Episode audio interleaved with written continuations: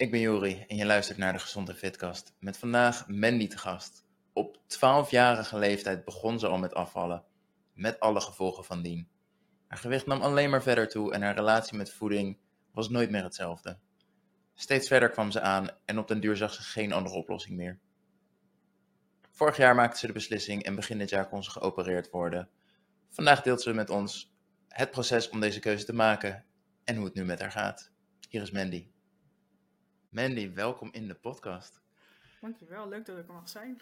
Absoluut. Voor wie je nog niet kennen, wat er gek genoeg best een hoop zijn, heb jij een, uh, nou ja, een, een, korte introductie van wie ben jij, wat is een beetje jouw verhaal in het heel kort? Ja, uh, ik ben Mandy, 22 en uh, ik ben vooral op Instagram actief en dan heet ik Afvallen met Mandy. Daar ben ik in 2020 mee begonnen. Um, eerst focus op gezonde leefstijl en Um, nou ja, dat ging niet helemaal uh, zoals ik had gehoopt. En uiteindelijk mm-hmm. toch uh, uh, begin dit jaar een, een, maagverkleining gedaan. Dus daar heb ik vorig jaar de keuze voor gemaakt. Ja. Ja, en ik ben docent wiskunde in het dagelijks leven. Dus, Waar ook denk ik best wel, nou ja, het zal hun ook niet ontgaan zijn dat jij in, hoe lang geleden is het ondertussen? Nog niet eens twee maanden? Net twee maanden? Ja, net iets meer, 9 februari. Ja, dus in uh, net iets meer dan twee maanden, 20 kilo. Ik denk dat zij daar ook wel wat van meekrijgen.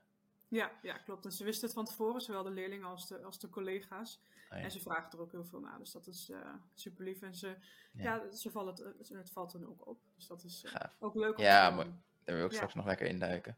Wat was voor jou de reden om met Instagram te beginnen? vooral mijn eigen, mijn eigen motivatie. Dus ja. uh, ik zocht op Instagram gewoon naar uh, nou, hashtag afvallen bijvoorbeeld. En dan zag ik allerlei meiden die dus uh, nou, een beetje hun verhaal deelden. En deelden hoe, hoe het dan ging. En met weegupdates. En nou, dat leek me ook wel heel leuk. Vooral voor mijn, mijn eigen motivatie.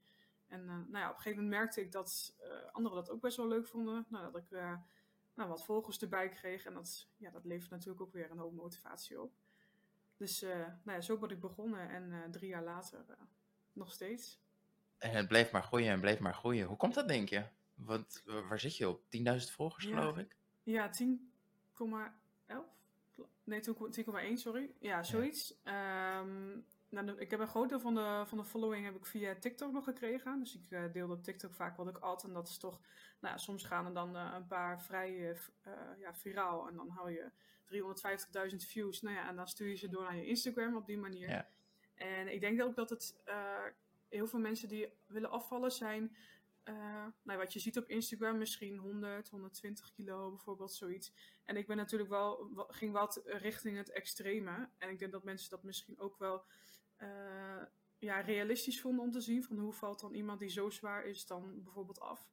Ja. Uh, dat zou ja. kunnen, ja. Ja, nee, absoluut. Ik kan me enerzijds inderdaad um, voorstellen, jij stelt je heel kwetsbaar op, je maakt het best wel persoonlijk. Ik bedoel, je schetst absoluut niet een plaatje van, kijk eens hoe goed het nu gaat. En vervolgens horen we ineens 20 weken niks en is het, en we gaan weer opnieuw beginnen. Uh, jij laat ook gewoon zien, hé hey jongens, het gaat even voor geen ene meter. Mm. Um, en, en, ik denk inderdaad ook, um, het is heel lastig in je te herkennen, om je te herkennen in de personen die het al gelukt is. Ja, dat klopt. Daarvan zie je inderdaad van, ja, dat zou ik ook heel graag willen. In plaats van, um, ja, iemand die gewoon nog er middenin zit en hetzelfde ervaart. Ja, ja precies. Wat was voor jou waar het afvallen een beetje ja, begon eigenlijk? Wat was de eerste poging die jij je kan herinneren? Uh, de eerste poging die ik kan herinneren, ik weet eerlijk gezegd niet precies hoe oud ik ben. Ik denk dat dat het begin van de middelbare school was, dus dan zit je op, nou ja, 12 jaar. Uh, en toen begon ik met Sonja Bakker, daar ging ik meedoen met mijn moeder. En uh, dan, dan volg je het vrouwenmenu. En dan, uh, nou, een vrouwendagje, dat is dan een volwassen vrouw. Dus dan moet je als kind zijn iets minder eten. Nou ja, toen dacht ik toen natuurlijk. Um, ja, Sonja Bakker is het eerste wat ik, mij, wat ik mij kan herinneren. Daar begon het. Ja, en dan de, in de avond streng heel vaak. Ja. ja dat soort uh, tafereelen. Ja. ja. Nou ja, Sonja Bakker is dan ook wel een aanpak waarbij ik niet echt hoef te vragen... Goh, hoe is dat uh, gegaan en is dat uh, positief bevallen? Nee, nee, als kind zijnde wel, want je had een soort van uh, structuur, een, ja, een, een beetje een menu. En als kind zijnde weet je niet beter en dan weet je niet uh, nou ja, wat een gezonde levensstijl precies inhoudt. Nee. En, uh, maar ik moet zeggen, ik heb flink wat sojabakker ervaringen of pogingen gedaan voordat ik besefte dat je je beter kon focussen op een gezonde levensstijl. Ja. Ja. Wat maakt dat jij op zo'n jonge leeftijd er al mee in aanraking was? Als je er nu op terugkijkt, was jou, ja, zat het voor jou in een, in een stukje voeding dat echt gewoon heel ongezond was als kind al? Of, of enig idee van? Ja, ik was als kind zijnde wel echt een, een, een. En tot de dag van vandaag nog steeds. Ehm, maar ik denk dat het vooral het snoepen was. Waardoor ik, eh, nou ja, ik had vanaf, vanaf de middelbare school wel het idee dat ik wat, eh, wat steviger was eh, dan de rest. Nou ja, Mhm. dan begint je moeder met Sonja Bakker en dan denk je, of dan zegt ze bijvoorbeeld ook, hè, zou je eens meedoen? Of, eh, of dan denk ik zelf, eh, laat ik eens meedoen. Ja. En, eh, ja, ik weet niet precies wat het heeft, maar ik denk dat ik gewoon, ik, ik voelde me altijd wel, ja, wat, wat breder, wat forser dan de rest. En ja, op dat moment dacht ik dat ik, daar, dat ik dat moest doen. Als je er nu op terugkijkt, was je toen ook echt op een punt dat je zegt, ja, maar ik was ook echt wel al te zwaar? Of wat ik heel Nou. veel zie is, ja, als ik nu terugkijk, was het eigenlijk gestoord dat ik toen al begon met afvallen en is dat waar het helemaal mis is gegaan? Ja, ja ik was, ik, als ik dan vergelijk met leeftijdsgenoten, bijvoorbeeld laatst kwam ik een klassenfoto tegen van klas 1. Toen dacht Mhm. ik, ja, je bent wel iets, iets breder dan anderen, de andere meiden van die leeftijd. Maar achteraf denk ik van, waar, waar deed je toen zo moeilijk over? Waarom was je toen al zo onzeker daarover en dat was helemaal niet nodig geweest? Nee, en dan zie ik foto's waar ik dan bijvoorbeeld op mijn vijftiende op vakantie, waar ik me op dat moment echt dood voor schaamde. En dan zie ik die terug en dan denk ik, meid, je ziet helemaal niks. Je bent gewoon een normale, een normale tiener daar. Ja. Ja. Ja, dus, Wat eh, natuurlijk wel jouw relatie met voeding volledig om zeep geholpen zal hebben. Ja, absoluut. Ja. Ja, zonde achteraf. Maar ja, goed, dat, dat, ik ben vast niet de enige met dat, eh, met dat verhaal. Nee, nee, zeker niet. Hoe is dat door de jaren heen gegaan met afvallen? Het begon dus met Sonja Bakker. Ik kan me voorstellen dat er op een gegeven moment ook een beetje ja, professionele hulp in de hoek van diëtisten misschien eh, is geweest. Ja, nou eigenlijk ben ik pas met de diëtiste ben ik pas op mijn achttiende ben ik naartoe geweest. Mhm. En daarvoor waren het voornamelijk eh Sonja Bakker eh, pogingen. En, en nou ja, toen op een gegeven moment besefte ik wel dat je ook calorieën kon bijhouden bijvoorbeeld. Dus toen ben ik in mijn fitnesspal ben ik begonnen. Ik had hem toevallig straks, toen straks nog even bijgepakt. Ik begon eh, januari 2016, dus dat was op mijn vijftiende, begon ik met, eh, eh, met mijn fitnesspal voor het eerst. Ehm, maar voornamelijk Sonja Bakker pogingen. En de diëtist die kwam dus pas op mijn, nou, op mijn 18 denk ik dat ik daarheen ben geweest. Ja. En toen tegelijkertijd begon ik bij een sportschool waarbij ze dus ook begeleiding aanboden. Dus toen ben ik eigenlijk vrij snel van de diëtist naar de begeleiding vanuit de sportschool gegaan. Eh, en dat was voornamelijk omdat de diëtist, ja, daar had ik eigenlijk gesprekken mee die ik bijvoorbeeld met mijn moeder of met eh, een klasgenoot over afvallen bijvoorbeeld ook kon, eh, kon hebben. En toen zag ik nog niet per se de, de meerwaarde daarvan in. Nou ja, toen kwam dat begeleiding vanuit de sportschool op mijn pad en daar ben ik toen mee bezig geweest. Maar toen merkte ik voor mezelf achteraf, als ik daarnaar kijk, dan ik was daar toen nog niet klaar voor om zoiets te doen. Of om, om op, dat, op die manier open te staan eh, voor hulp. Dus ehm, ja, dat weet ik eigenlijk niet zo heel goed. Ehm, maar ik was op, op dat moment had ik die kennis nog niet over een gezonde levensstijl. En Mm. eh, toen deed ik eigenlijk wat een ander zei, zonder dat ik me erin verdiept had. Dus achteraf, als ik daar nu naar, naar terugkijk, dan denk ik van, je had je veel beter gewoon even iets beter kunnen, eh, of iets eerder kunnen eh, informeren over hoe alles nou in elkaar zit. Ja. Ja, Maar, maar ik bedoel, ik hoop altijd, zo'n diëtist eh, snapt enigszins waar ze het dan over heeft. Die vertelt jij, dit is ongeveer wat je moet doen. Jij zegt, ja, ik deed destijds gewoon braaf wat me gezegd wordt. Dan zou er toch geen probleem moeten zijn. nee, nee, dat klopt. Eh, maar ja, ik heb volgens mij vier gesprekken gehad met een diëtist voordat het eh, van de sportschool om de hoek kwam kijken. En toen, nou ja, toen waren het voor mij toch dubbele kosten. Dus toen Ja. leek dat van de, de sportschool leek voor mij toen op dat moment de beste, de beste optie. Ehm, maar de, de gesprekken die ik heb gehad met de diëtist waren voornamelijk van we gaan het in kleine stapjes doen. En we gooien niet alles in één keer om. En dat is natuurlijk eigenlijk hartstikke goed. Ehm, maar ja, voor mij op dat moment was het heel erg van oh ja, maar er gebeurt eigenlijk niet zo heel veel nu. En ze zegt dat ik in plaats van drie keer naar de supermarkt, twee keer naar de supermarkt mag bijvoorbeeld. Ja, dus ja, op dat moment had ik, ik die gesprekken die ik met de diëtist had, die had ik ook met, voor mijn gevoel toen met mijn moeder kunnen hebben.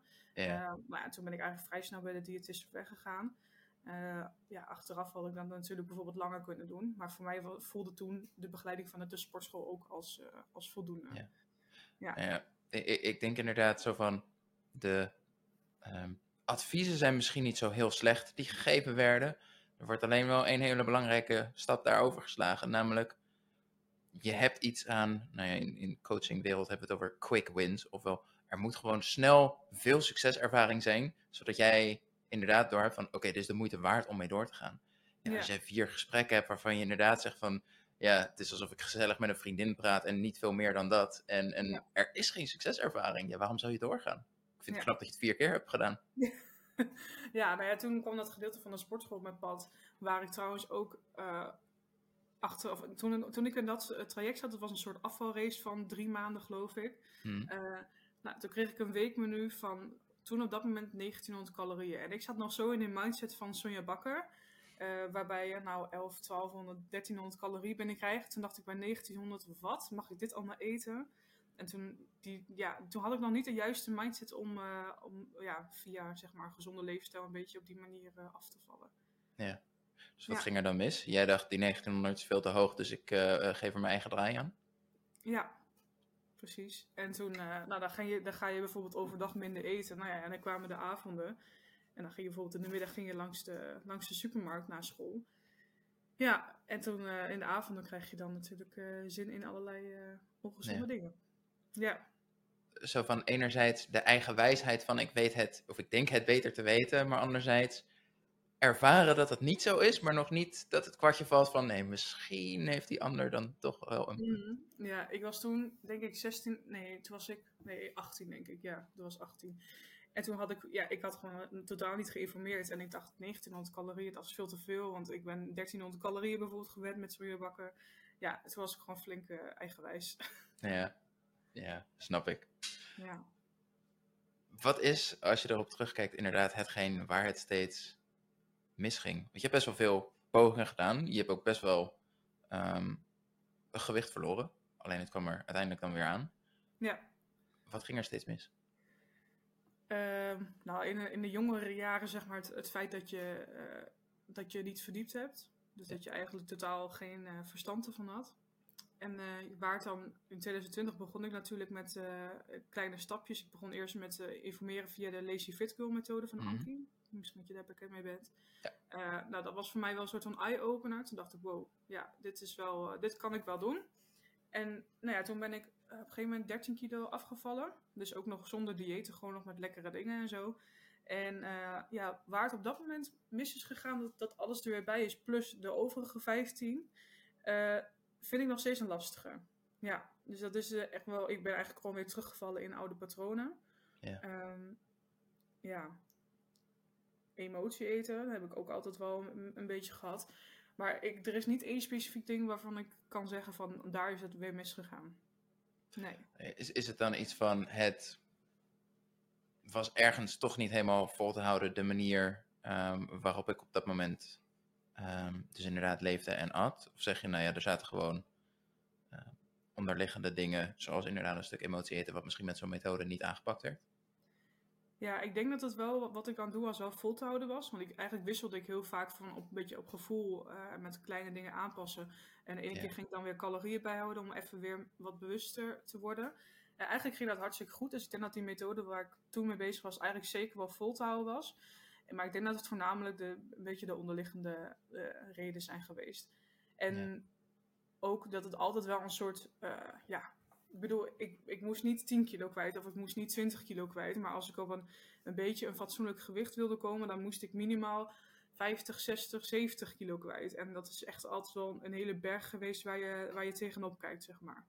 Ja. Dus dat, dat heeft misschien ook meegespeeld. Maar ik, ja, het is alsnog zonde natuurlijk, want ik ben toen 13 kilo afgevallen. En dat is daar op een gegeven moment allemaal ja, dubbel en dwars weer bijgekomen. Maar er is niet per se één eh, specifiek reden waarvan ik kan zeggen, nou daar, daar heeft het aan gelegen. Nee. Nee. En nou was er uiteindelijk dus het moment dat je zegt, ik heb zoveel geprobeerd, ik, het, het werkt niet meer en die berg wordt alleen maar groter en groter. Help. Ja, ja. Ik heb, eh, nou, wat ik nog kan herinneren is een gesprek in 2020 met mijn vriend. Eh, We Mhm. hebben inmiddels 4,5 za- jaar zijn we samen. Eh, maar toen hadden we het, had hij het een keer over van, is dan een maagverkleining bijvoorbeeld geen optie? Nou, op dat moment dacht ik, nee, absoluut niet. Want ik had voor mijn eigen gevoel nog nooit echt doorgezet. En dat nooit echt me er zo erg in verdiept dat ik denk van, nou, dit kan ik bijvoorbeeld. Of dat ik echt echt een hele serieuze poging heb gedaan, zeg Mhm. maar. Voor mijn gevoel dan, hè, dat, ik, dat ik op een gegeven moment altijd een keer had opgegeven. En dat ik nooit echt wat bereikt had met het afvallen. Nou, toen zei hij dat dus. En toen dacht ik, nee, absoluut niet. Want ik was er op dat moment toen ook nog helemaal niet klaar voor. En nou ja, door de jaren heen, ik was natuurlijk wat afgevallen. Maar bij mij is het altijd, eh, het is gegaan van eh, een beetje afvallen en dan weer eraan. Maar dan ook weer bijvoorbeeld 10 kilo hoger. Nou, en een Ja. beetje afvallen en dan weer. Nou ja, op een gegeven moment krijg je zo'n stijgende lijn. Ehm, ja, en dan zit je op een gewicht van, nou wat had ik, eh, begin december zat ik op 158 kilo. En toen dacht ik, ja, dit gaat mij, als ik nu nog doorga met de pogingen die ik de afgelopen drie jaar heb gedaan, eh, dan zit ik straks op 180 kilo. En dan kan ik helemaal niks meer en dan krijg ik gezondheidsklachten enzovoort. Ja. Eh, dus toen dacht ik van, ja, nu moet er wel echt wat veranderen. Ehm, en toen ben ik me dus gaan verdiepen in wat dan zo'n maagverkleining precies inhoudt. Nou, daar heb ik eigenlijk wel eh, een jaar wel, zeg maar, soort van stiekem over nagedacht. Eh, totdat mijn vader een keer het gesprek erover begon. En toen dacht ik, ja, dit is het, nu het moment waarop ik het moet gaan doen. Dus dat was eh, augustus afgelopen jaar, dus 2022. En eh, ja, toen heb- ben ik naar de huisarts gestapt en toen nou ja, uitgelegd hoe en wat. En toen zei ik eigenlijk help. En toen, ja, toen kwam ik zelf met het idee van de maagverkleining of dat wat voor mij zou zijn. En eh nou, die huisarts was het eigenlijk gewoon gelijk met mij eens. En die zegt van dat, eh, die optie gaan we zeker eh, bekijken. Dus toen heeft ze mij doorverwezen. Hij, hij klinkt ook wel een beetje alsof de beslissing zoiets was van. Het is niet dat ik wil. Opgeven is een lelijk woord hier, maar, maar inderdaad wil, wil stoppen met proberen met, met ehm, afvalpogingen, maar meer van. Het gaat al zoveel jaar zo mis en ik kom zo hard aan. Ehm, er moet nu direct en snel iets veranderen, want dit kan gewoon niet langer zo doorgaan. Je, je, je kon het je niet meer veroorloven om nou ja, inderdaad nog drie pogingen te doen en weer zwaarder te eindigen. Ja. ja, ik had gewoon een soort hulpmiddel nodig. En, dat, en zo zie ik ook de maagverkleining. Ik zie het niet als de makkelijke weg. Want je moet nu nog steeds eh, heel erg focussen op een gezonde levensstijl en Ja. gezonde eetgewoontes en beweeggewoontes. Eh, maar ik had, ik heb gewoon een. Ja, ik had op dat moment dat, dacht ik gewoon, ik heb gewoon een hulpmiddel nodig. Hoe was Dus het voor vandaar jou om dat, eh, om- dat inderdaad te bespreken met anderen? Van, hé, hey, eh, ik ben er klaar mee. Ik, eh, ik wil die operatie. Is dat iets wat je überhaupt openbaar hebt besproken al? Of is dat iets wat je best wel lang mee hebt gewacht? Ehm, nee, ik ben daar heel erg open in geweest. Ehm, vooral met de mensen om me heen. Mhm. Collega's heb ik wat langer gewacht voordat ik zeg maar bijvoorbeeld ook, ook echt eh, afspraken had als het ware. Ja. Medische afspraken. Ehm, maar ik ben daar eigenlijk wel altijd heel erg open over. Eh, en, maar mijn volgers, dat vond ik toch een hele lastige. Omdat ik eigenlijk toen op dat moment wilde ik eerst wat duidelijkheid hebben van hè, wanneer is dat dan? Wanneer begint je traject? En, want dat is altijd heel lang wachten. Want ik heb me in augustus Ja. opgegeven. In december had ik de eerste afspraak in het ziekenhuis. In januari begon mijn voortraject pas. Ehm, dus toen zat ik, ja, ik wist het natuurlijk dat ik het, dat ik het wilde gaan doen. En ik had in september een screening, dus ik wist ook dat, het, dat ik het mocht gaan doen. Ehm, maar wanneer ik het de volgers vertelde, vond ik het toch lastig. Omdat je, ja, je krijgt toch weer reacties waarschijnlijk. En eh, ik was bang dat mensen zouden zeggen van, nou, het is mak- eh, lekker makkelijk. ehm, op die manier. Maar dat was gelukkig niet zo hoor. Maar eh, ja, dus qua, met volgers was ik er iets later bij. Maar met mijn omgeving ben ik daar ja, vrij open in geweest. En dat vind Ja. ik ook eigenlijk helemaal niet moeilijk. Dus je deelde inderdaad een video op Instagram. Ik, wanneer is het geweest? Januari? Ja, ja toen, zat ik al, eh, toen zat ik al in mijn voortraject. Ja, toen ik, ik Ja. wilde wachten tot ik de operatiedatum had. En dat vond ik eigenlijk wel een mooi moment om, dan, eh, Ja. om dat te, te delen. Ja, twee weken voor de operatie heb ik het gedeeld. En hoe was dat, die reacties? Volgens mij, ik, ik, ik, heb ze niet kunnen vinden, maar misschien heb je negatieve, negatieve reacties eruit gegooid. Kan natuurlijk ook, maar Nee. volgens mij werd het heel, eh, Nee, ja, heel ik, heb, steunend. Hè? Ja, ik heb alleen maar hele positieve eh, reacties gekregen. En dat vind ik echt eh, heel fijn over mensen die het ook wel herkenden. Of mensen die, het ook, eh, die ook een maagverkleining hebben gehad. Of mensen die gewoon mij al vanaf 2020 bijvoorbeeld volgen. Die, nou, Ja. die nog steeds hartstikke ja, supportive zijn. Ehm, en ik had er ook bij de beschrijving neergezet van als je, geen, als je geen leuke reactie achterlaat, dan scroll dan lekker verder, zeg maar. Ja, Want ik heb, ben ik heb dus een filmpje opgenomen waar ik dus, waarin dus, dus uitleg waarom ik dus voor de maagverkleining heb gekozen. En eh, ik, ja, voor mezelf heb ik, had ik gewoon een heel duidelijk beeld waarom ik dit heb gedaan. En ik kan het ook gewoon heel duidelijk aan anderen vertellen. Ehm, dus ik had ook niet heel, per se heel veel uh, nare reacties daarop verwacht. En dat is gelukkig nee. ook niet zo geweest. Ja. En toen was dus 6 januari het begin van je voortraject. 9 februari stond de operatie al gepland. Dat klinkt vrij krap. Hoe, uh, hoe is dat verlopen? Ja, nou ja, ik had me natuurlijk in augustus opgegeven en dan september had ik de screening. Dus tot mhm. januari was dat voor mij echt op een gegeven moment heel lang wachten. Uh, dus dat, wat dat betreft had ik me in die tijd al helemaal kunnen voorbereiden enzovoort. Uh, maar het voortraject was inderdaad uh, vrij kort. We begonnen inderdaad in januari. En normaal gesproken staan daar vijf bijeenkomsten voor vijf middagen. Maar bij ons werden, werden, dat er vier, omdat nou ja, in die periode in februari, maart gewoon heel veel plekken waren in het ziekenhuis om, om, ja, om de operaties te doen. Ah, um, toen hadden we ook nog de pech dat onze eerste bijeenkomst de diëtist ziek was. Um, dus dat viel helaas ook weg. Maar we kregen wel een, een map mee met allerlei informatie. En eigenlijk heb ik, heb ik mij voor 90% zelf voorbereid op de operatie. En de map die gebruikte ik om wat ja, aanvullende informatie te krijgen. Um, ja, maar het voortraject had voor mij wat langer gemogen en wat meer, ja, wat meer informatie. Het is dat ik mezelf nu zo goed heb verdiept. Maar ik kan me voorstellen dat anderen die misschien uh, dat heel lastig vinden om zichzelf te verdiepen, die dat, ja, dat ze daar iets moeite mee hebben. Ja. ja. Waarom voor jou de keuze om, uh, om, om, om te kiezen voor de gastric bypass en niet bijvoorbeeld de sleeve? Waar, wat was daar de afweging in? Nou, ik heb me daar toen die tijd best wel in verdiept. En toen kwam eigenlijk heel erg naar voren dat bij de gastric bypass gemiddeld de meeste gewichtsverlies is. En dat natuurlijk, ik zat op 158 kilo toen ik begon. Nou ja, en mijn doel is eigenlijk wel heel erg om naar de 90 kilo te gaan. Mm -hmm. het liefst misschien ook nog 85, maar ik ben al heel blij als ik überhaupt de 90 zou halen. Ja, en dat is 68 kilo en dat is een, een hoop gewicht. En nou ja, vooral omdat ik dus uh, heel veel hoorde en, en las van met de sleeve heb je kans op de meeste gewichtsverlies. Uh, is mijn keuze daarop gevallen. En wat ik met de chirurg ook besproken had, dat gaf hij ook als optie. Van je zou ook eerst je sleeve kunnen doen. Mm-hmm. En mocht je daar niet genoeg mee afvallen, dan kun je altijd nog voor de bypass gaan. Maar ik dacht, ik ga het één keer doen.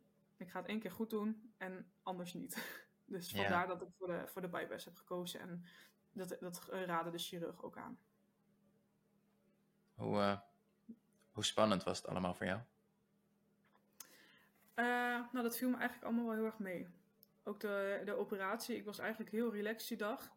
Het enige wat ik vervelend vond was dat uh, ik werd vrij snel, uh, je, je, gaat dan, je wordt dan opgenomen als het ware. Mm. En dan kom je in een ruimte waar je dus wat voorbereidt voor de operatie. En dan daarna word je opgehaald. Maar dat kon bij mij nog wel anderhalf uur, twee uur duren. En ik wist van tevoren niet tot wanneer mijn moeder bijvoorbeeld mee mocht. Mm. En ik vond dat toen, dat ze zei, oh we gaan nu daarheen. Naar de holding heette dat geloof ik. En je, dan moet je nu afscheid nemen. Dat vond ik wel. Toen dacht ik, oh, nu al. dat was het enige uh, spannende of emotionele wat ik had.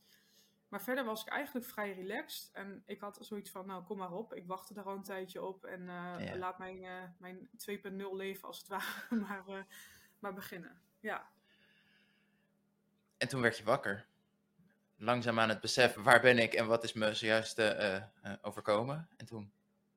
Ja, nou allereerst merkte ik dat ik echt totaal nog niet wakker was. Dus ik dacht zo van, nou, ik ben lekker aan het slapen. Wie roept er nou weer mijn naam? Laat me met rust. nee, en toen, ach, ik kon eigenlijk helemaal, ik heb van de uitslaapkamer vrij weinig meegekregen. En vond, ik vond het niet zo'n hele fijne ervaring.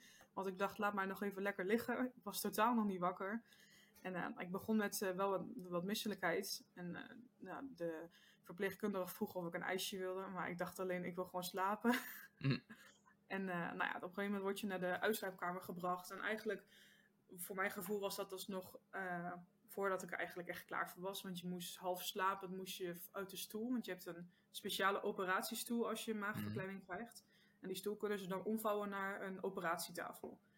En uh, ja, die hebben ze natuurlijk weer nodig voor, voor de volgende bijvoorbeeld. dus daar moest je uit en je moest dan naar je eigen bed. En dan gingen ze je aankleden en ja, toen lag je op bed. En toen ging ik slapen en slapen. En, maar eigenlijk vrij relaxed allemaal. En veel mensen hebben na de operatie last van gassen. Die, en die ze gebruiken bij de operatie. En dat voelen ze dan heel erg aan de schouders bijvoorbeeld. Maar daar heb ik gelukkig nergens, ja, geen last van gehad. En uh, de volgende dag, als je dan genoeg gedronken had, dan mocht je naar huis. Nou, en dat had ik. En ik had eigenlijk ook vrij weinig pijn. gegeven moment een beetje, nou, een klein beetje spierpijn in je buik. Ehm, maar dat viel gelukkig allemaal hartstikke mee. Terwijl mijn uh, kamergenootjes eigenlijk heel de avond en uh, het eerste gedeelte van de nacht alleen maar rondjes liepen om die gassen eruit te krijgen. Kon ik, kon ik op een gegeven moment gewoon lekker in bed liggen. ik dacht, ja, ik heb er nergens last van. Ja. Klinkt alsof je hem wat dat betreft wel uh, ja, een geluk hebt gehad. Pijn viel mee en, en, en gewoon soepel verloop en je kon naar huis. Zeker, ja. En nou, ik merkte alleen dat in de nacht werd ik bijvoorbeeld misselijk. Maar ja, goed, als je de dag daarvoor had ik om zes uur s ochtends gegeten, dan mocht dat, mocht dat toen nog. Nou ja, dan heb je natuurlijk op een gegeven moment ook wel, wel trek. Ja, toen werd ik wat misselijk en ik merkte, je, je mocht dan kiezen wat je dan wilde eten qua vloeibaar in de ochtend. Nou, dan kon je mm. yoghurt of vla. Nou, ik dacht, nou, vla, dat uh, klinkt, wel, klinkt wel lekker. Dus daarna, na, na zo'n half wekertje vla, voelde ik me eigenlijk ook hartstikke goed. Dus, uh, en toen mocht ik naar huis rond, uh, rond 11 uur met een, met een zak medicijnen. En uh, mocht ik lekker gaan herstellen. Ja. Wat is er sindsdien veranderd? Zo van, uh, wat is het, 9 februari naar het ziekenhuis. Dan is het denk ik 11 februari dat je naar huis ging. En toen? Ja, 10 februari mocht ik dan 10 februari naar huis. Ja. huis. Ja. Nou ja, toen ja, eerst rustig aangedaan. Uh, ja, want je bent natuurlijk net geopereerd. En in het begin voelde ik dat wel aan mijn buik. Het voelde wat, wat, wat stijf, wat, wat als spierpijn, zeg maar. En, uh, maar vrij snel dacht ik al van, nou, laat mij maar lekker naar huis gaan. Na een dag of vier was dat, geloof ik. Dus toen ben ik naar, weer naar mijn eigen huis, ja, eigen appartement gegaan. Mm. En ja, toen begon het eigenlijk. Want dan moet je het, het, wandelen bijvoorbeeld gaan opbouwen. En in het begin mag je nog niet zo zwaar tillen, maximaal 2 kilo. Dus dan ga je voornamelijk ja, wandelen. En uh, nou, zo op een gegeven moment steeds wat uitgebouwd. En de krachttraining mag, mag ik nu weer oppakken. Dus dat mag eigenlijk al een tijdje, vanaf week. Ja, zeggen, na zes weken mag je dan weer twee kilo, meer dan 2 kilo tillen. Dus toen ben ik daarmee begonnen. Dus nu is het voornamelijk focussen op ja, gezonde voeding en lekker bewegen. Ja, want hoe, hoe ziet het eruit qua voeding na zo'n operatie? Kan me enerzijds en zijn er natuurlijk inderdaad gewoon bepaalde dingen die je ehm, op dat moment niet goed aan kan. En je hebt natuurlijk het stuk van uh, eten en drinken mag niet meer gecombineerd worden. Ik kan me ook voorstellen dat eetlust niet helemaal is wat het was. Los van de beperking van inderdaad de operatie. Maar gewoon, ja, ik kan me voorstellen dat er niet zoveel eetlust is op dat moment überhaupt. Nee, um, nou ja, we moesten de eerste vier, vijf dagen sowieso vloeibaar eten. Of mm. uh, bijvoorbeeld avondeten gepureerd. Um, en eigenlijk merkte ik vooral in de ochtend dat ik best wel trek had. Want ik, ik merkte gewoon als ik wakker werd van, ik werd, was helemaal slap en ik dacht, ik moet nu gewoon wat eten. Dus in principe, wat dat betreft, was die eetlust er wel. Mm -hmm. um, en op een gegeven moment, na een paar dagen, ben je natuurlijk ook wel klaar met het, uh, het gepureerde eten en het vloeibare eten. Uh, maar ik had, nog wel, ik had nog wel eetlust, ja, dat wel. En ik merkte ook wel heel goed aan mijn lichaam wanneer ik weer wat moest eten. Ja, dus dat had ik zeker aan. Nou ja, daarna begin je weer met vast eten. Dus ik begon met, bijvoorbeeld met een schuitje, beschuitje met smeerkaas. En in plaats van dat ik het uh, avondeten ging pureren, had het nu uh, gewoon een normale maaltijd, zeg maar, gewoon niet gepureerd. nou ja, zo ben ik dat eigenlijk gewoon langzaam op gaan bouwen met eten en steeds meer gaan proberen. Ze geven ook heel vaak aan dat, dus dat er mensen zijn die, waar, waarbij brood bijvoorbeeld niet zo lekker valt. Mm. Nou ja, dat soort dingen wil je op een gegeven moment toch gaan proberen. Van nou, hè, hoe valt het bij mij? ja, zo ben ik dat langzaam uh, uit gaan bouwen. Ja. Dus, uh... Als je kijkt naar je eetpatroon nu en je eetpatroon van, uh, nou ja, zeg een jaar geleden, wat zijn, de, wat zijn de grote verschillen? Waarom gaat het nu zo anders? wat nou, gaat er nu anders? Nou, het, is natuurlijk, bij maagverkleining kan je op een gegeven moment niet meer heel veel eten. Dus ik eet nu bijvoorbeeld van een, een gebakschoteltje. Mm -hmm. En dat ligt vaak wel vrij voor. Dus niet dat je dan echt maar zo'n uh, nou ja, zo'n klein beetje kan eten. Um, maar dat, als je het op een gebakschoteltje legt, dan lijkt het natuurlijk ook wat, wat meer. Dus dan heeft je, ja. ja. je hersenen denken van, oh, daar ligt gewoon een vol bord. Maar ja, de porties zijn voornamelijk hetgene wat veranderd is. Um, en het vele snoepen, dat is ook wel een beetje verleden tijd. Ik moet zeggen dat ik nog wel gewoon af en toe eens wat lekkers neem. Dus af en toe eens een snoepje of nou ja, afgelopen Pasen uh, paaseitjes bijvoorbeeld. Dat eet ik nog steeds wel. Um, en bijvoorbeeld nou ja, op, op, zaterdagavond een borrelplank met mijn vriend. Nou ja, ik kan natuurlijk niet met dezelfde hoeveelheden op. Maar uh, wat dat betreft kan ik dan wel gewoon heel erg van eten genieten. Ja, en ik eh, probeer gewoon zo gezond mogelijk te eten. Ook vooral eh, ja, door de week en dan in het weekend bijvoorbeeld met zo'n borrelplankje. Dat je eens een keer eh, wat anders kan eten. Ja. En is het dan dat de behoefte die er voorheen was om te snoepen nu gewoon weg is? Of is het ook een beetje van, ehm, ja, het gaat nu zo lekker en ik heb zo'n ingreep gedaan. Nu moet ik er ook echt wel voor gaan. Dus dat snoepen laten we gewoon een beetje achterwege. Ja, dat tweede. En het maakt het dan wel lastig dat eigenlijk, want qua eten en drinken gaat het bij mij super goed. Ik kan tot nu toe alles verdragen. Ik heb nog geen één dumping gehad bijvoorbeeld. Ehm, dus het maakt het ook wel lastig, want je weet dat je het uh, eigenlijk wel kan eten. Dus als ik een zak snoep in huis haal, dan weet, huis haal, dan weet ik dat ik wel af en toe eens gewoon een lekker snoepje kan eten bijvoorbeeld. Maar ik heb zoiets van, ik heb niet voor niets de ingreep gedaan. En ik wil niet weer terug naar uh, hoe het was. Nee, Dus het, is voornamelijk dat je denkt van, ik kan maar een klein beetje eten. Dus hetgene wat ik moet eten moet ook wel voedzaam zijn voordat ik er energie uit kan halen. Ja. Je noemde hem al, de gevreesde dumping. Wat, uh, wat houdt het precies in en ja, wat veroorzaakt zoiets? Ja, een, een, dumping dat is als het ware een soort uh, reactie van je, van je lichaam wanneer, ja, wanneer je iets eet en dat valt eigenlijk gewoon niet helemaal lekker. Dus je verdraagt het misschien niet helemaal goed. Uh, en dan kun je eigenlijk een, een, gewoon een heel naar gevoel krijgen dat je ineens heel ziek voelt of heel misselijk. Je kan erbij zweten, hartkloppingen. En nou ja, wat ik dan hoor is dat mensen dan zeggen, nou dan moet ik nu echt even gewoon bijvoorbeeld op bed liggen. En dat is dus dan vaak met een uurtje wel weer voorbij.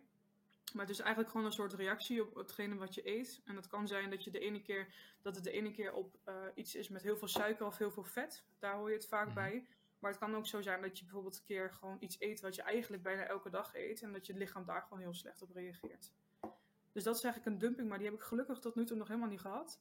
En ik nee. heb overal uh, eigenlijk, ja, reageer ik overal wel, reageert overal mijn lichaam wel goed op. En uh, alleen qua suikers merk ik het wel als je dan eens, nou ja, met Pasen bijvoorbeeld, uh, een keer een paaseitje tussendoor. Nou ja, en op een gegeven moment worden dat vijf paaseitjes. Dan merk je wel een klein beetje zo'n suikerdip. Dus dan, ik merk het wel aan mijn energie. Maar een dumping heb ik gelukkig tot nu toe nog niet er, er, ja, ervaren. Zijn er dingen die je absoluut niet mag eten op dit moment? Of misschien zeer beperkt? Nee, eigenlijk mag ik, uh, mag ik alles eten. Dus het is niet, dat, we krijgen geen heel dieet mee. Het kan natuurlijk ook uh, per kliniek verschillen, dat, dat weet ik mm. niet precies. Maar in principe is het doel van de maagverkleining dat je focust op een gezonde levensstijl. En een gezonde levensstijl kan eigenlijk in principe alles, maar dan met mate. Ja. ja. Dus ik heb geen, geen beperkingen daarin. En ook gelukkig nee. niet van, mijn, van mijn lichaam, dus hoe ik erop reageer. Dus ik ben uh, wat dat betreft vrij om te, om te eten wat ik wil. Fijn, ja. Dus dingen ja, als uh, um, nee, bijvoorbeeld alcohol, is dat ook iets waarvan ze zeggen: nee, ja, dat kan gewoon. Kijk, tuurlijk voor je gezondheid uh, beperk het, maar mag in principe wel dus? Ja, na een half jaar mag het weer met mate. Oh, ja. Omdat je eigenlijk heel snel uh, aangeschoten dronken kan worden. Omdat ja, je lichaam reageert daar nu toch anders op. En er is trouwens wel één ding wat we niet meer mogen. Dat is koolzuur. Dus frisdranken. Ah, ja. En ja, ze zeggen het mag niet. Maar je ziet het op internet wel heel veel voorbij komen. En je ziet ook vrij veel verschillende adviezen. Maar het wordt wel heel erg sterk afgeraden.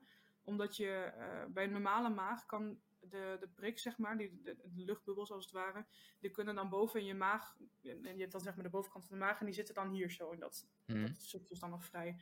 Maar dat stuk hebben wij niet meer. Uh, dus je kan heel veel last krijgen van je darmen of uh, ja, van je maag als je, ja. als je wel fris drinkt. Ik heb dat tot nu toe nog niet gedaan. En het zou vast zijn in de toekomst dat ik het een keer probeer bijvoorbeeld. maar ze raden het wel, wel sterk af. Ja, en alcohol was ja. ik sowieso al niet zo'n niet zo'n fan van. of dronk ik eigenlijk bijvoorbeeld, ik dronk een keer een rosé bier of een keer Malibu met een beetje cola. Maar verder dronk ik eigenlijk niet echt alcohol. En die behoefte heb ik nu ook niet per se. Nee. Als, als koolzuur het enige waar je op hoeft in te leveren is, dan ja. Ja. Er zijn vervelendere dingen. Ja. ja, dat klopt. Nou is er natuurlijk wel het stuk, en dat is waarom veel mensen wel sceptisch zijn naar bijvoorbeeld zo'n operatie. Dat als je zegt, ja, emotie eten was voor mij echt wel een ding. Um, waarom, waarom zou dat nu anders zijn? Ja, dat, dat is iets waar ik bij mezelf ook wel heel erg uh, bewust mee ben. Ik heb mm. ook voor de operatie, maar ook na de operatie gezegd van mocht dat stukje, uh, mocht ik daar nog steeds heel erg tegenaan lopen, uh, dan ga ik daar zeker ook wel uh, nog verder hulp voor zoeken, bijvoorbeeld. Als ik dan toch. Ja. Want ik merkte voor de operatie dat ik heel erg een drang had naar ongezonde dingen. Dat ik op een gegeven moment. Dan zat ik op de bank en dan dacht ik, ik moet nu gewoon even wat lekkers eten. En voor de operatie dacht ik, oh, maar dat kan na de operatie misschien helemaal niet meer. Omdat je bijvoorbeeld na twee snoepjes of zo uh, ontzettend misselijk kan worden. Of als je een keer iets vets hebt, dat je daar uh, heel slecht op reageert. Maar dat Ja. heb ik dus nu niet. Dus ik ben wel voor mezelf heel bewust van, mocht ik die drang weer hebben, wat ik gelukkig tot nu toe nog niet heel erg heb, uh, dan ga ik daar zeker wel, ja, wel verder hulp in zoeken. Ja. Ja. ja, dat zijn ook eigenlijk de ehm, vrijwel de enige gevallen in mijn coaching dat ik inderdaad mensen die eh, een operatie gehad hebben, heel zelden inderdaad van ja, ik heb de operatie gehad, maar ik ben weer aangekomen. Wat volgens mij bij 30% het geval is, wat best hoog is. Ja. Ehm, of inderdaad het stukje van ja, nee, het afvallen gaat fantastisch. Maar mijn relatie met voeding en de problemen waardoor ik zo zwaar was, ja, die zijn er nog steeds. Ehm, Ja. Maar ja, ik denk wel, het is een heel stuk makkelijker om daaraan te werken. Terwijl je gewicht wel gewoon daalt en je daar niet mee bezig hoeft te zijn. Dan inderdaad, ja, ik pak nu het stuk emotie aan, maar ik zie mijn gewicht alleen maar verder toenemen. Ja, en dat is uh, ook een beetje de afweging die ik heb gemaakt. Want eigenlijk in de theorie zou je denken van het is eigenlijk verstandiger om eerst de, on, ja, de onderliggende oorzaken van je overgewicht aan te pakken voordat je zo'n operatie doet. En dat is natuurlijk eigenlijk ook wel gewoon zo. Uh, maar ik had aan de andere kant ook zoiets van, ik zit nu op zo'n hoog gewicht. Als ik daar nu nog de tijd voor neem, dan zit ik Ja. straks nou, nog hoger. En dan, dan, dan, ja, dan ja, moet je nog veel, Ja. nog veel langer voordat je eindelijk een beetje weer uh, op een normaal gewicht zit. Dus dat is ook wel een beetje de afweging die, ik- die ik heb gemaakt. Maar ook daarin dus de afspraak met mezelf van... mocht ik het toch merken dat het op die manier... eh, ja, dat ik daar weer heel erg tegen aanloop... dan ga ik daar zeker wel weer eh, professionele hulp voor zoeken. Ja, En wat jij zegt... op een gegeven moment als je dus weet dat je aan het afvallen bent... dan ligt de focus daar minder op. En dan heb je dus meer focus op ja, je, je relatie met eten. Dat Ja. is een beetje de afweging die iedereen eh, ja, voor zichzelf moet maken. absoluut. Heel mooi. Hoe was het om, eh, om daar als juf over te vertellen aan zo'n klas? Want jij, wat, wat, waar geef je les? Middelbare school, gok ik? Je zei wiskunde namelijk. Eerste en tweede klas geef ik les HAVO-VWO. Ehm, ik twijfelde in het begin heel erg om dat eh, te delen, want aan de ene Mhm. kant ben ik heel erg open. Eh, aan de andere kant is het natuurlijk, ja, je bent een docent, dus je bent professioneel, dus, het, en het is iets medisch, dus moeten leerlingen dat wel van je, van je weten. Eh, dus ik had aan de ene kant heel erg van, nou, ik ben heel erg open, dus ik zou dat best wel graag willen delen. En aan de andere kant eigenlijk collega's die bijvoorbeeld, nou, dan, vraag ik natuurlijk, hè, wat zouden jullie doen? Die, die dan zeggen van, nou ja, uh, aan de ene kant, de ene zegt dan van, nou, ik zou het gewoon delen, want ze zullen het vanzelf ook wel zien. Uh, en aan de andere kant, leerling, of, uh, docenten die zeggen van, nou ja, ik zou het niet per se, per se delen. En toen heb ik voor mezelf toch de keuze gemaakt om het wel te delen. Want ja, ik ben daarin vrij open. Um, en leerlingen zien het toch wel. Dus uh, ze gaan toch wel vragen waarom je bijvoorbeeld... Nou, ik ben dan 4,5 weken helemaal niet op mijn werk geweest. Uh, en dan op een gegeven moment... Uh, nu heb ik al vier van de vijf klassen. En vanaf na de meivakantie doe ik pas alles weer oppakken, zeg maar. Um, dus ze zullen toch wel merken dat je er minder bent. En ze zien vanzelf wel de verandering. Dus toen heb ik dat, ervoor gekozen om dat wel te delen. En eigenlijk gewoon met een, met een PowerPoint gewoon even laten zien, dit ga ik doen. En Mhm. het werd eigenlijk een soort biologieles. En bij de ene klas was het bij 20 minuten klaar. En bij een andere klas heb ik gewoon een heel uur erover gepraat. En ze bleven maar vragen stellen. En ze vonden het ja, heel interessant. Dus dan ja, vind ik het ook heel fijn omdat uh, achteraf dat ik dat nu gedeeld heb. Ik denk ook inderdaad dat dat juist de meest waardevolle lessen zijn. eh, Ook degene die zo'n kind bijblijft. Inderdaad, dit is het echte leven. Ja, zeker. En ook, ik heb daarin in, met die de PowerPoint die ik dan liet zien en de informatie die ik vertelde ook eigenlijk wel uh, een stukje gezonde levensstijl als het ware een beetje behandeld. En ik hoop dat, uh, nou ja, misschien uh, de Mandy van mijn leeftijd, zeg maar, daar iets mm. aan had gehad als een docent dat, dat, dat had verteld. Ja, ja. absoluut. Prachtig. Um, waar kunnen mensen jou vinden? Op Instagram, afvallen met Mandy. Um, ik heb ook nog een TikTok, maar die staat privé. Ja, eigenlijk omdat ik niet zit te wachten op dat leerlingen mij via TikTok ah, voorbij uh, zien komen. Yeah. Dus eigenlijk uh, voor nu alleen op, uh, op, ja, op Instagram. Het afvallen met Mandy. Helemaal goed, zet ik die in de beschrijving. Mandy, ik wil je super bedanken voor het, het delen van je verhaal. Bedankt voor het luisteren. En tot de volgende aflevering weer. Hoi hoi.